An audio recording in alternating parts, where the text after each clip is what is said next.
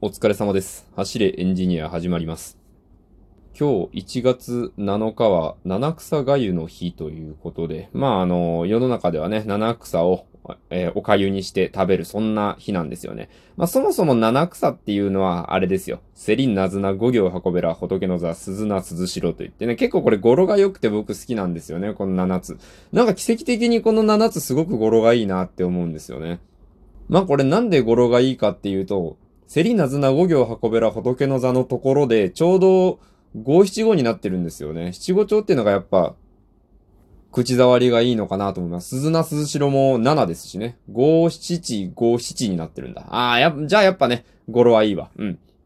まあそんなところは置いといてですね。まあ七草をお粥にするわけなんですけれども、まあ、興味ね、おかゆってってなるじゃないですか。おかゆってってなる。うん。これはね、もう当たり前なんですよ。人間みんなそうなるものなんですよ。はい。主語がでかい。まあそうなるんですけど、かといってね、せっかくこの七草がスーパーに、え並んでいるので、まあ、買わないわけにもいかない。やっぱ季節物だからと思って、まあ買うんですよね。で、それの、あの、おかゆ以外の使い方をね、僕学生の時に、あの、やってたって話今日ちょっとしたいと思うんですけど、まあどう使ったかというと、まあそんなにめちゃくちゃひねっているわけではなく、別にね、ジュースにしたとかそんなんではなくて、リゾットにしたんですよね。リゾットリゾットか。リゾットにしたんですよ。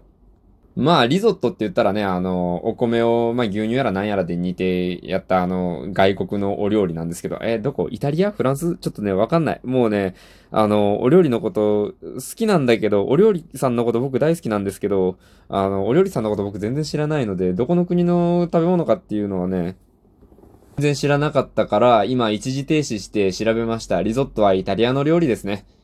で、まあ、リゾットにしたんですよ、その学生の時に。リゾットにしたんですけど、まあ、あの、リゾットって言ってもそんなに寝て残んなものではなくて、それこそ牛乳で煮て、あとは味付けはコンソメだったかな。はい。まあ、そんなところで、チーズも振ったりして。で、まあ、あの、七草を散らして多少煮込んで、あ美味しい美味しいって食べたんですけど、これそもそもね、そもそもの目的はですよ。この、七草がゆの目的って結構そのおまじない的な意味だけではなくて、おせち料理などで疲れた胃を休めて野菜が乏しい冬場に不足しがちな栄養素を補うっていう、えー、ことらしいんですよね。これ、丸々今読み上げたんですけど、まあそんなこん、そんな感じらしくて、じゃそれをリゾットにしてしまってはあまり意味がないんじゃないかと。あの、胃が休まるのとはまたちょっとリゾットって性質が違うのかなと思うんで。まあなんか形だけね、あの、七草を食べたみたいな結果になったんですけど、そういうことって、七草に限らないなと思って。なんかその、食べ方が変わるみたいなのってあるんじゃないかなっていうのが、例えばその、ハロウィンって、かぼちゃをね、くり抜いてランタンにするじゃないですか。でもあれって、あの、本場では別にかぼちゃ食べるわけじゃないらしいですね。いや別に食べないわけじゃないんですけど、かぼちゃを食べることを目的としたお祭りじゃないじゃないですか、あれ。だって、あれは何かあの、そのかぼちゃをランタンにして、なんかその夜道を歩いた的な、なんかそう、なんかそういう逸話が多分あったんですよ。なんか僕、昔聞いたんですけど、なんかそれを、あの、それにね、なぞらえて、えかぼちゃをランタンにするっていう目的なので、別にかぼちゃ食べたいわけではないんですよね。あたまたま日本で手に入るかぼちゃがね、あの、普通に南京で、えそれ美味しいから多分、あの、みんな食べてるんだと思うんですけど、まあ、そんな感じでもともと食べるわけじゃなかったお祭りでも食べるようになったみたいな、あるじゃないですか。あとはね、ほら、あの、恵方巻き？恵方巻きって、あれももともとまあなんか江戸時代に海苔屋さんが考えた話らしいんですけど、まあその恵方を剥いて、恵方っつって、あの、恵方とは言わないけど、あの、黙って恵方巻きを食べる。これも、興味、あの量を黙って黙々と食うっていうのもなんか映えんし、おもんないし、結構お腹いっぱいになっちゃうよねっていうのから、多分、あの、ロールケーキがちょっと出だしたじゃないですか、最近。あの、恵方ロールケーキっつって。あ、ま確かにロールケーキなら、僕もね、甘いもの好きなんで、あんなご飯のお寿司ばっかりガンガン食べるのはちょっとしんどいけど、ロールケーキなら普通にいけちゃうな。あ、まあ確かに、それならね、あの、恵方向いて、あの、巻物長いの食べるよっていうのもまあ保たれてはいるし、まあなしじゃないのかな、みたいな。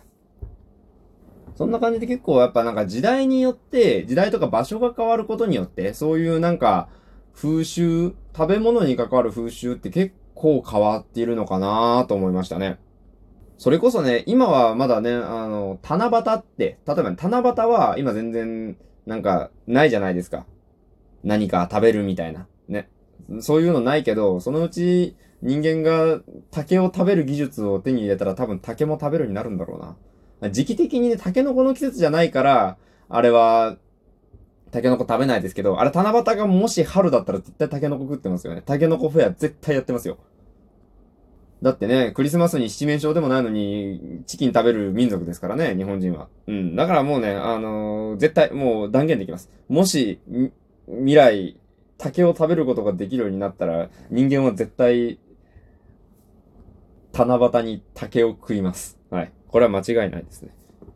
まあ今日はね、なかなかにしょうもない話をしたわけなんですけれども、別にね、しょうもある話そんなあんましないですからね。まあこんなトークの日があってもね、いいんじゃないかなと思います。今日もね、えー、ライブ配信でいただいたお題、一緒に考えた、いただいた、まあね、今日は完全にいただいたお題だったんですけど、いただいたお題で喋ることができたので、またね、えー、収録する際には、ライブ配信先にね、やることができたらいいなと思います。それではね、七草が終わりましたら、次、そういった行事があるのは、えー、七夕かな。えー、そちらまで、恵方とお豆を楽しみにして待っていようかなと思います。さすがにイワシの頭って食べる方には回ってこないよね。うん。ヒイラギとかね。はい。そのところでした。それでは、えー、お便り質問感想相談などなど、えー、お便りからお待ちしております。それではご清聴ありがとうございました。お疲れ様でした。失礼いたします。